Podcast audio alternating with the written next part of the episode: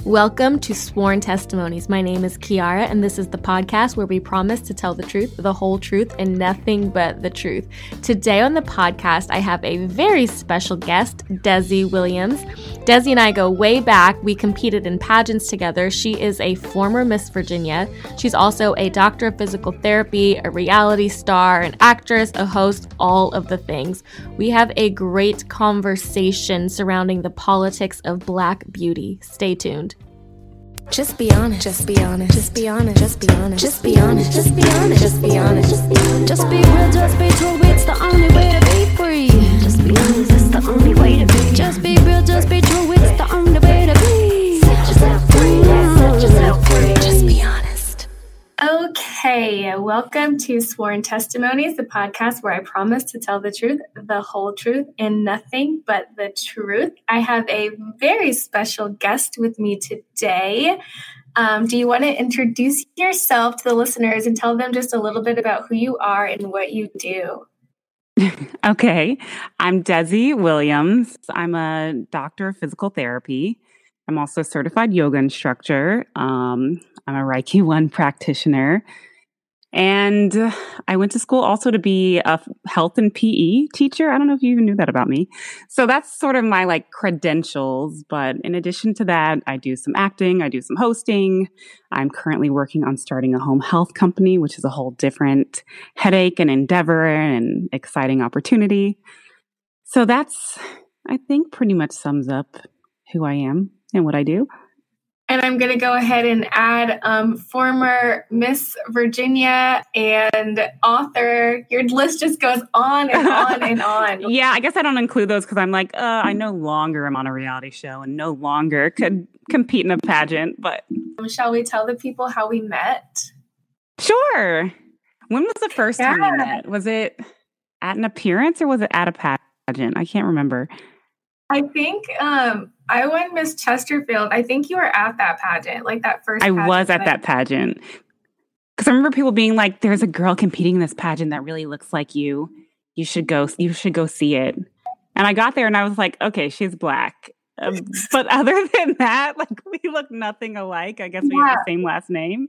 We're black. We're both last name Williams. We're both born in June. So that's just enough for people to be like, you guys are basically the same person. You're basically the same person, right? And you're both educated. I guess that's the other thing that like set us apart from a lot of pageant girls. They're like, and you both have really good education. Uh, that's a whole thing. Um, so, you know, I'm writing this book, Therapy Isn't Just for White People, and I actually have like a whole a section of one of my chapters where I talk about my experience competing um, and how whitewashed that experience was for me. And I didn't know it at the time. Like I had no idea. But even just looking back, like I always had my hair straight. I always had a long weave. Like I don't even know that the pad, like the crown fits well on like a bald head or like a big afro. You know what I mean?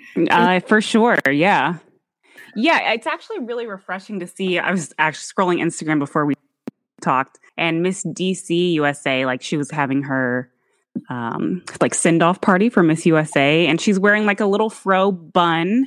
And I just never in a million years would have been bold enough to do like never, never even would have crossed my mind to compete with my hair in its natural state. So it's refreshing to see, but also it's like, dang, I wish I had those kind of balls because I don't. I didn't. I mean, we were also competing in Virginia, which is a more conservative state. Um, and we both did USA and America. People probably don't know the difference between pageant systems. They're just pageant systems. We competed in pageants. Um, right, right. I know a lot of people ask me questions like to to them, Miss America and like toddlers and Tiara is like the same thing. Like if you were Yeah, they're all identical. Yeah. Yeah. and it's so funny too, like being at home, like people would be like, Oh, you did pageants, that's so cool. But here in LA, like I'm hanging out with people that like have won Emmys and like done all this other stuff. Like nobody cares about Nobody cares. Um, yeah. I'm like, don't even when somebody brings it up, I'm like, you don't have to tell them that. There's a Grammy sitting on the table. Like Please don't tell them about my pageant experience. That part. they might uh, ask me to play the piano. have you played? And that's my biggest fear in life. What'd you say? Have you played the piano since you stopped competing? No. Yeah. Not once. And I have patients who are like, "Oh, you used to play the piano. I've got a Steinway over there." And I'm like, mm, "I'm good. I, I'm good." After Miss America, I retired and I never turned back. So I'm good. I feel you on that. Um, yeah, so it's so interesting thinking about just like pageants now being in our 30s and real adults and you know obviously in the midst of like politics and all this racial injustice that we've seen um, and trying to like reconcile our experiences and our choices with like who we are and what we believe um, and you know there are a lot of obviously in the media there are lots of things you could say about pageants that you know people and people do say um, that you know i think maybe even fair criticisms of pageantry but on the other side i met so many dope women including you um, we were just talking about another mutual friend nancy who i love very much former miss virginia um, who's been kind of mm-hmm. like a mentor to me with my writing and so much good came out of that as well um, but i do want to talk a little bit about like the i guess like the beauty politics of competing especially you coming from an HBCU and having been like a black beauty queen and then like transitioning into this like very white organization um, what was the difference for you i don't know if we ever talked about that like like competing against other black women versus like competing in the miss america system like what was that difference like you, you know i think the biggest difference and this is going to sound crazy but at a school like hampton when you're select like because they sort of have a narrowed down process for the pageant and they have all this criteria that you have to meet GPA wise, et cetera, and just Hampton being the caliber of university that it is. I feel this is going to sound awful for most pageant girls, but I feel like in the Miss Hampton pageant, I very much had to like bring my intelligence up a level. Do you know what that means? Where do you know what I mean? Whereas in Miss Virginia and especially Miss Virginia USA, I constantly was being told to like tone the vocabulary back a little bit, be a little bit more re- like relatable is their favorite term, be a little bit more relatable, which means like talk to people like they're in third grade. Don't use all these SAT words that you know that you use in your everyday life. Like use short, words that everybody knows. So that was really the biggest change for me was like, how do I completely change my vocabulary to make myself quote unquote relatable, which really to me is quote unquote like that's dumbing myself down. You're making, I'm, I'm making myself a dumber person so that I can have this insignificant conversation with you. So that was the biggest challenge because I will say even, I mean, Hampton has its own you know, issues and stereotypes as to what the standard of beauty is. That has changed over time. But when I was at Hampton, I still knew that at the Miss Hampton pageant, I was going to compete with straight hair. Because if I was a brown skinned girl, which wasn't very common for Miss Hampton back then, if I was a brown skinned girl who went on stage with an afro, there was no way I was going to be selected. Because even in the realm of an HBCU, that wasn't seen as the standard of beauty, to be quite honest. And this was 10 years ago, too. So there's some perspective. No, those are both incredible points. Um, the first one you made about dumbing yourself down. The year before you competed, I think I just randomly, I don't know, I think I had like an email or something about you should like do Virginia USA. And I was like, sure, that sounds like fun. Um, and I was like second year of law school or something like that. I didn't know. I still didn't know very much about pageants. I still feel like I don't know a lot. I feel like I like jumped in, played for a little bit, and jumped out the pool. Um, but my year, I didn't know anything, and I competed. I somehow made top five. I don't. I still don't know how. My dress was. Now that I understand pageant dresses, I literally wore like an old prom dress. Like I did it. I was just out the loop, you know. Like I didn't. like people were getting like custom dresses and like anything. Um, Girl, yes, that first year I was like, y'all did you spent what? You did who? Yeah, I was just so I was just so fresh and um, but whatever it worked that first year. And I remember my onstage question. I don't remember what it was, but I said something about the bipartisan political system, and I got a standing ovation when I answered my question. And I was like, "Oh, I answered that really well." Um, but I remember talking to um, one of the people involved with the pageant afterwards, and she was like, no one understood what you were saying. Like those judges don't want to hear you use those big fancy words. Like what does that even mean? And I was like, like really? bipartisan, bipartisan. That's not even a big word. I was like so, I think taken aback.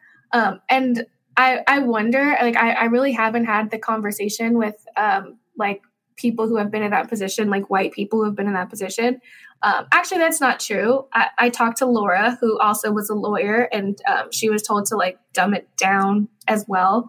Um, but I just wonder sometimes too, like whether being a black woman um, and being someone who's educated and being like, look, I can wear a dress and be pretty and walk on stage, whether it's whether it hurts you or helps you. And as you mentioned, being a brown skinned woman as well, because I think sometimes what we think of as like impressive and we should be proud of our accomplishments, other people see as like either intimidation or you think you're better than me. Yeah, even I mean, and I would go as far to say as with wardrobe selection. I remember having multiple conversations about wardrobe or evening gown. And at Miss USA, I wore a red gown, and I knew going in like if I win Miss Virginia USA and I'm competing at Miss USA, I want a red gown, red or yellow, but mostly red. Red's my favorite color, always has been. And I had to argue that point so much with so many people, not just one. I can't even pin it on one person, but with multiple people, because there was this per- perception that if you're this strong, intelligent black woman wearing red, people are going to be intimidated. Mm-hmm. Which is crazy. I'm like, it's just the color of a dress. But everybody wanted me to wear white because white was a soft, a white flowing dress because it was softer and more approachable and made me look angelic and sweet.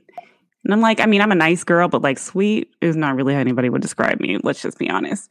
So I'm not like, I'm not going to go and wear this dress that in no way portrays who I am. I'm gonna wear this red dress and I wore my red dress. But yeah, even toward from hair to skin tone to wardrobe, there yeah, there are so many things that I think that we have to consider that a white person would be like, what are you even talking about?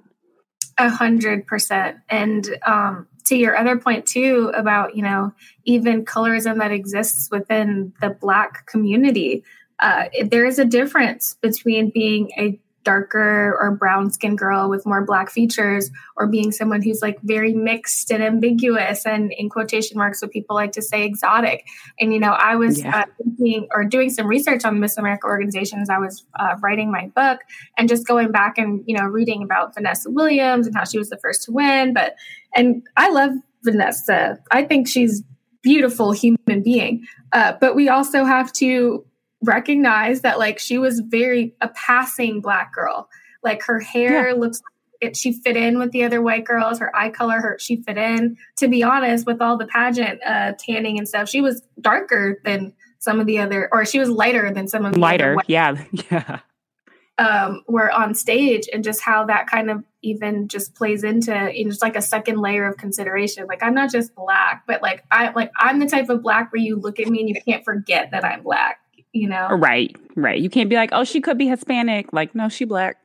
Yeah. There's a um, funny thing to, well, it's just funny that you said like exotic or ethnically ambiguous because I can remember when I was competing at Miss USA, we all had like a takeover day on Instagram. And I remember every single day, one of the questions somebody would send the girl is, What ethnicity are you? And all these white girls, blonde hair, blue eye, would be like, I'm Italian and I don't know, in German. Like they would find some combination to make them seem exotic. And I'm like, you're white. Like, you're white. And so my mom and I had a joke about it. So when my day came, somebody asked me the question, as people always do. And so I like took a picture and wrote, like, I'm black. That's it. And I sent it to my mom and I was like, is this okay to post? And she was like, girl, don't post that. like, if you want to win Miss USA, please don't post that. So I didn't post it. But it's like, why why are you trying to make yourself exotic? You're not. You white. Yeah. Just and the world sees you as white.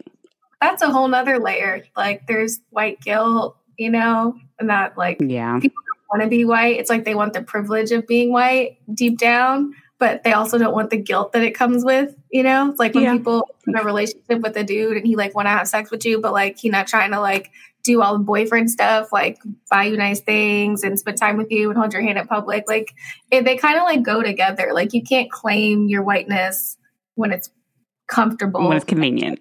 Yeah. Yeah. Be exotic when you feel like it's going to benefit you. Cause that just feels doubly unfair. Mm, yeah. Exactly. It was just like a, it was just so interesting that people were doing that.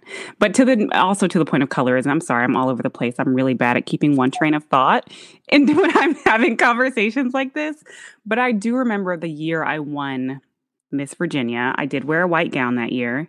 And I was specifically told not to spend any time in the sun leading up to the pageant. They were like, your skin, your skin tone is perfect right now but if you get any darker, it's going to be too much of a contrast with that white dress and it's going to be looked at negatively. And, you, and like, you're still beautiful to us, but we're pretty sure if you get any darker, you won't win the pageant. So I did not spend any time in the summer in the sun up until the pageant. Uh, and they were right. I won. But like that. it's like just that. crazy that it's not always yeah. bad advice. I think sometimes people are giving you advice because they unfortunately know the way the world works, but it's still sad, you know? It's, yeah, it's still unfortunate for sure. For sure. But again, that's something that you and I might have to think about that somebody who's white competing in a pageant, it would never even cross their mind. They're like, I'm going to spend as much time in the sun as possible to get a tan. and then spray tan on top of that.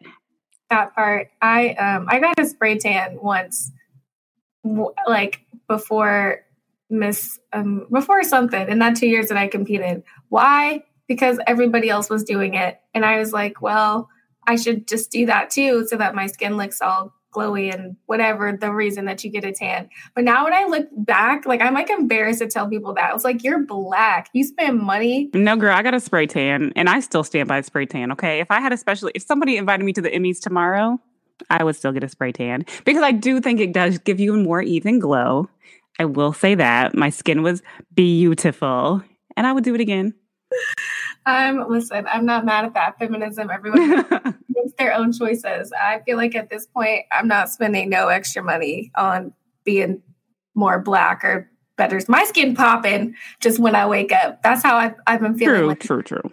Um, all that to say, um, I I want to delve in and talk a little bit more specifically about hair too. You wrote a book about hair. Can you tell us what the book was called and what it was about?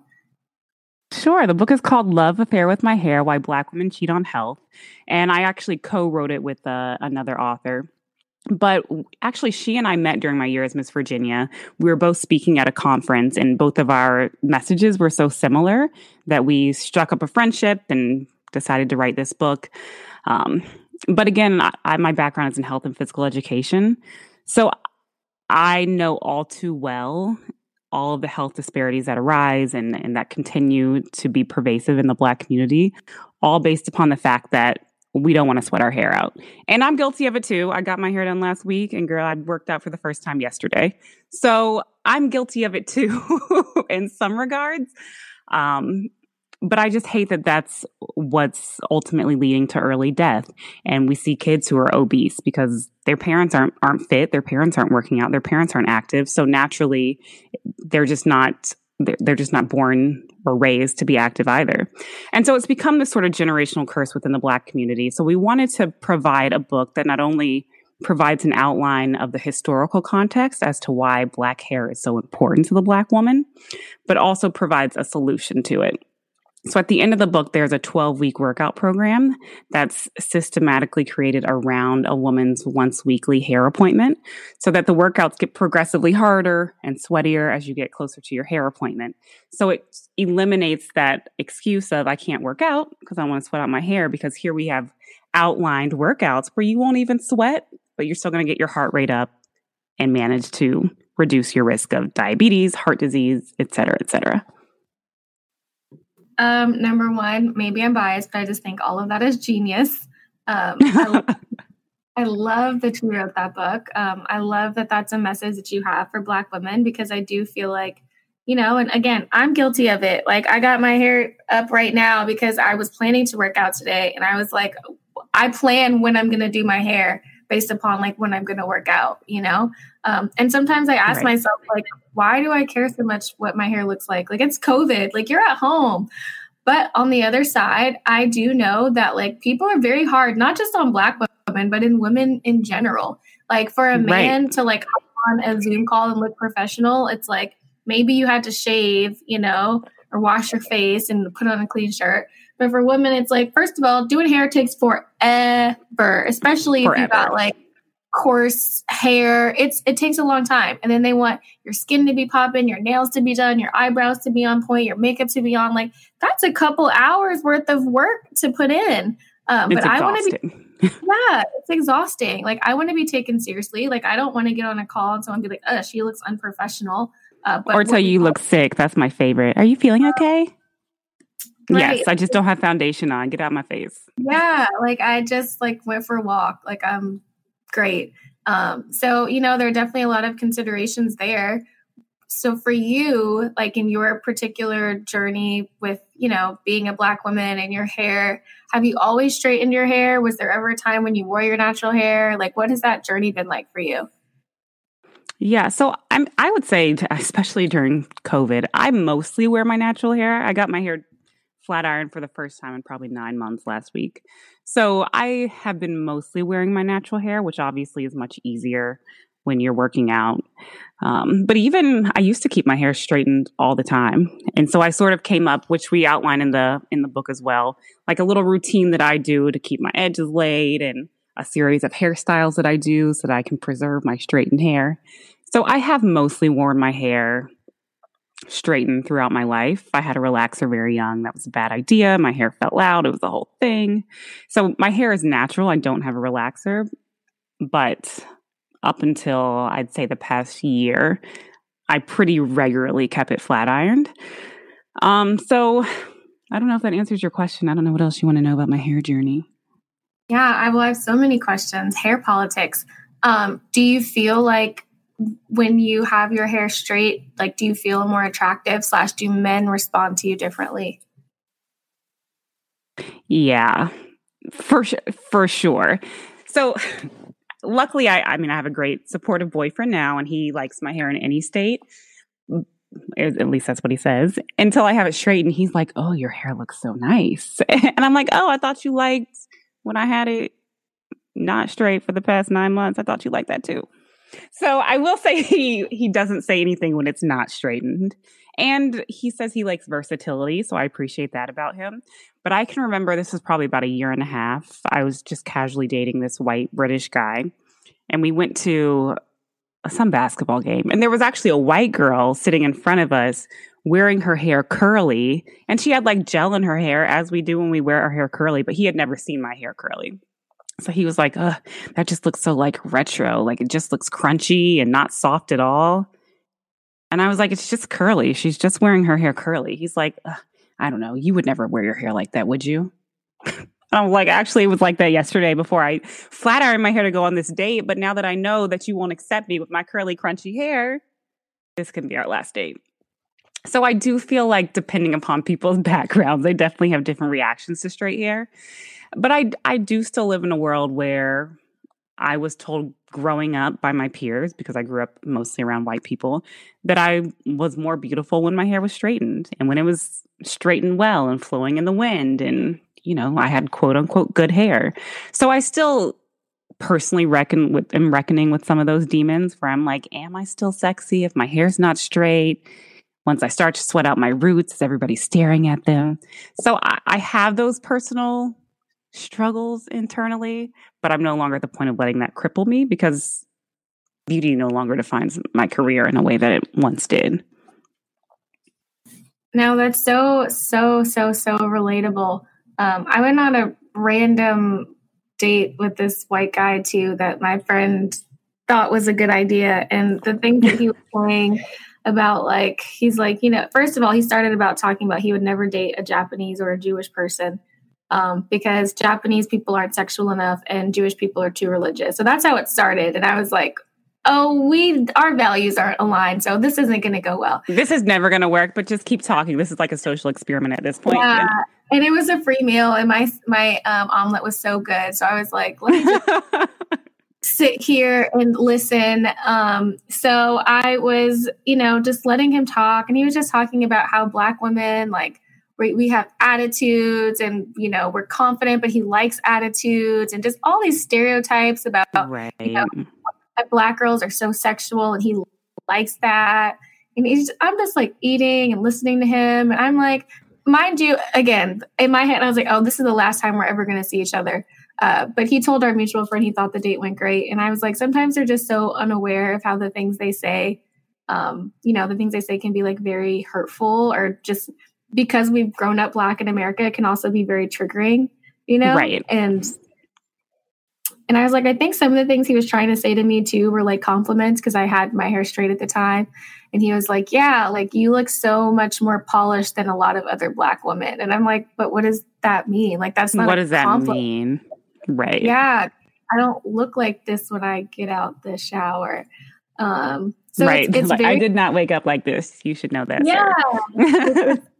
it's all very um very complex and like very nuanced and i still love wearing my hair straight. Like i enjoy i enjoy every style braids curly afro all of it. But there is this subtle feeling sometimes if my hair is natural and i'm getting dressed up that i feel like i'm not ready yet. I like yeah. i'm like okay this, this i have my hair on my head but like I, the from you know my neck down or whatever my makeup's down everything else is done and my hair still feels undone because it's natural yeah. and I'm like break that in myself, you know?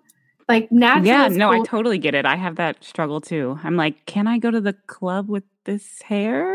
Yeah. Or are people gonna be like, why she just roll out the bed and come in this club? It feels good at the beach. It feels good in my pajamas. It feels good in like a t-shirt watching TV, maybe lunch with friends. But if I'm going out at night or like to an event or I have to get cute for a photo shoot, I'm like, natural, that's not ready. Right. Yeah. Right. So, no, I uh, feel you on that. And I still have that struggle. And I hate to admit that because I want to be like, I embrace every part of my blackness.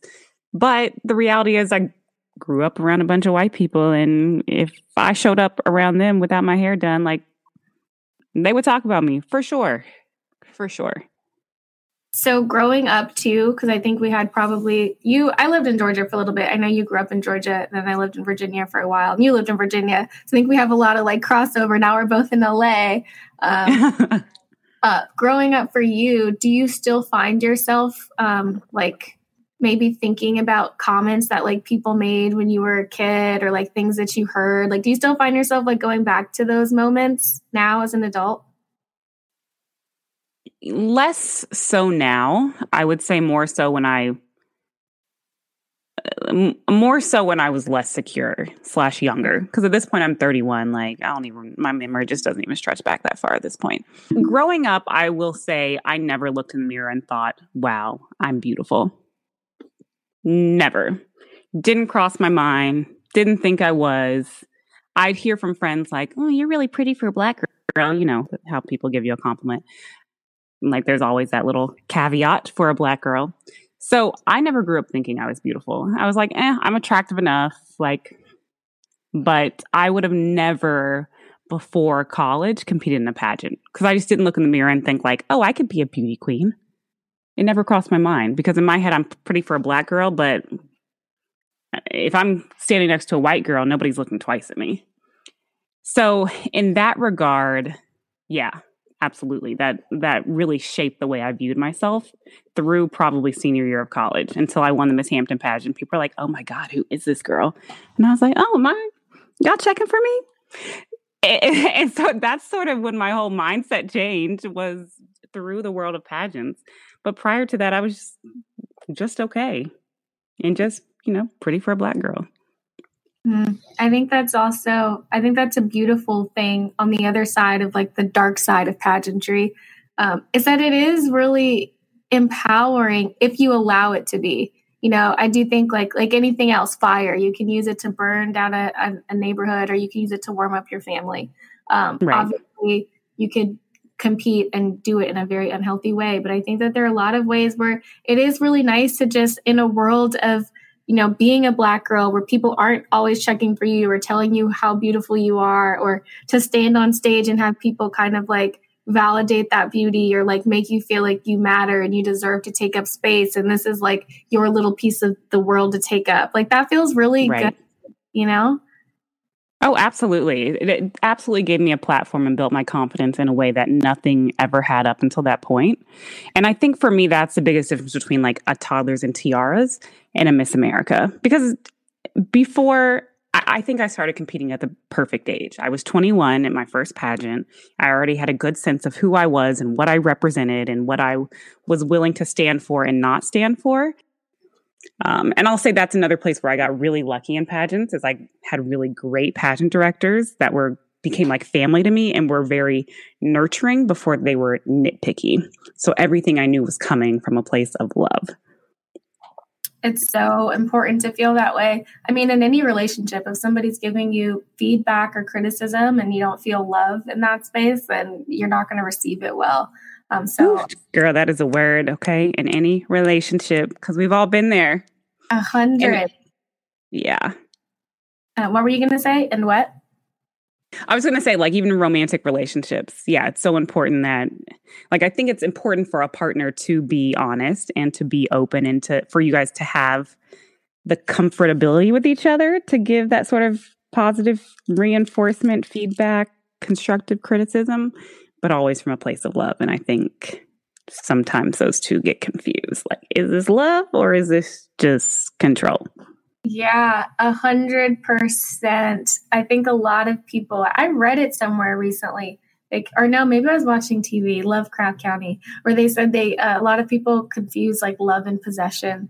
And I was like, oh, mm. so true because ideally love is the opposite of possession like you're freely giving somebody you know the space to be all of who they are and accepting them. But a lot of times it turns into like i want you to do this. I want you to act like this. I want you to be like this. I want you to look like this um, which is scary.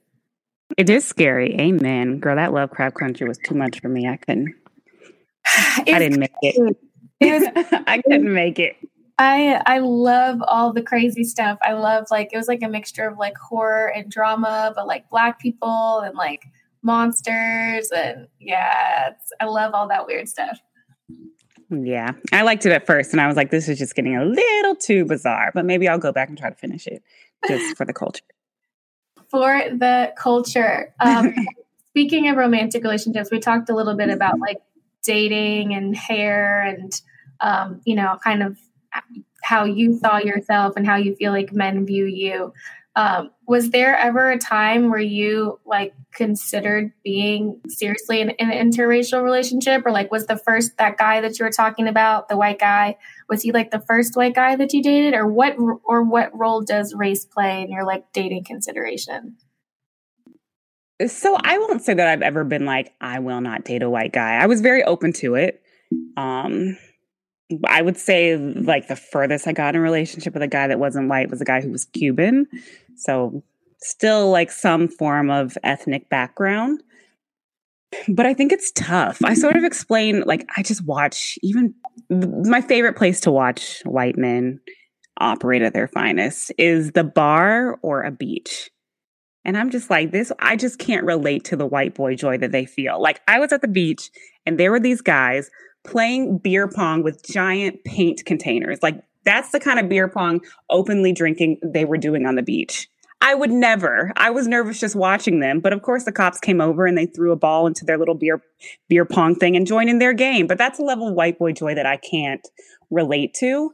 And my biggest fear, truthfully, with marrying a white man is like are you so oblivious to the world in which we live in with this white boy joy in which you operate that if we were to have offspring, you would teach them to operate in the same way, and that could in turn be fatal for them. And I think that's, I mean, that's like an awful image to have, but that's always been my fear. If I see someone who's just a little too free in the way in which they operate, I'm like, this is not a practical way for a black man to live if he wants to continue to live. So it's a very fine line where he would have to be very self aware um, and very culturally aware for, I think, it to work. But I'm not against it, I'm open to it. But I love that you said that. I definitely think for me, like self awareness and cultural awareness are extremely high on my values list. Um, and so that is like a for like that consideration is at the forefront Um, so I don't care what color you are. If you're not self aware or culturally aware, it's probably just never ever going to work. Um, and unfortunately, like I mentioned, the guy that I was set up on on that weird blind date thing. um, and then even like coworkers I've had where I'd say something like, "Oh, you know, that sounds a little racist. Do you think you might have some unconscious bias?" And they're like, "What's that?" And I'm like, "You've never heard of that before?" Like, I, it's so hard mm. for me to even imagine having a partner like that because of those are considerations that, again, as a black woman, I have to make every single day um, just to make sure right. that and I, I don't want to have to explain it to you every time. Yeah, because that's just exhausting. So at that point, I'm like, it's not a consideration about skin color. This is about my energy and like, where do I want to put right. it? You know?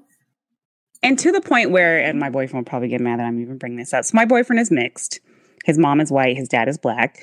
Most of his friends are black. So he still operates in that mindset, but he's born and raised in LA.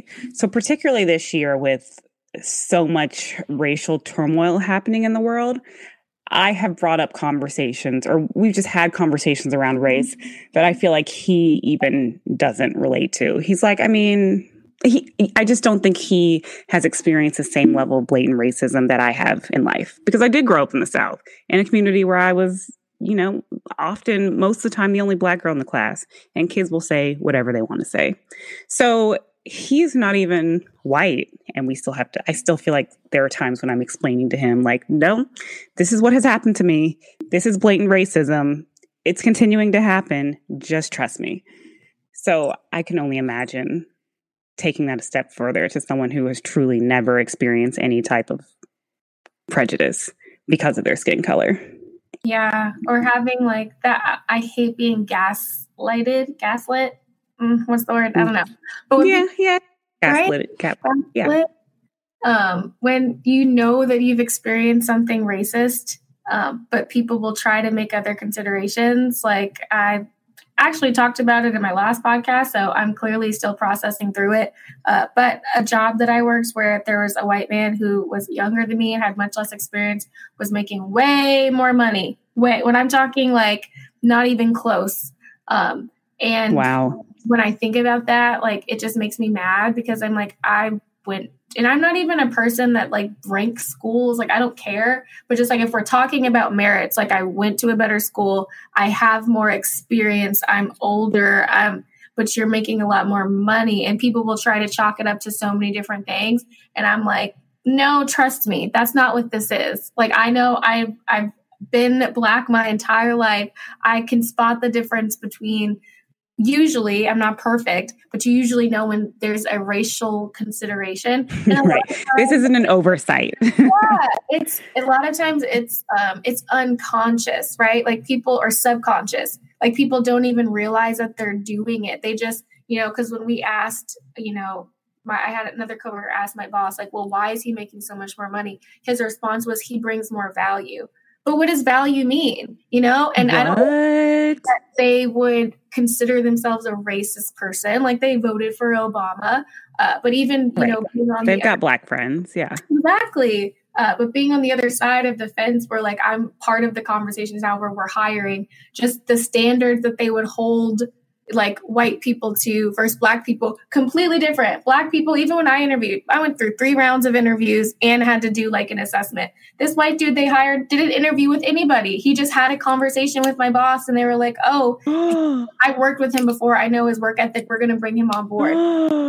Like that oh no. You know and so like stuff like that when people try to tell you like racism isn't real or when people are like oh why are you so angry? I'm like how am i supposed to operate every single day working across from this person and and sitting in meetings and not think about it. Like it's a privilege to not be able to think about stuff like that. Exactly. Exactly. And I'm grateful where people are more open to having those conversations, but it's like until actual change happens, like y'all just run in your mouth. This is just hot air being blown. But uh, one day at a time. One day at a time. Um, so my my closing question for you um, in this conversation, um, just thinking about your who you are now and who you are as a kid. What do you wish that you could go back and tell like little baby Desi to like better prepare her for this world that you've grown up in? Phew. That's tough. Oh, that's so tough because there's so much, right? But then kids are so impressionable. It's like you don't want to tell them the wrong thing. And then because you know how kids, you know how we do as kids, like you could warp even a compliment into like creating some kind of complex that's going to affect you and be a demon for the rest of your life. So I'm like, I want to tell her she's beautiful, but like that could create a complex in and of itself. Um,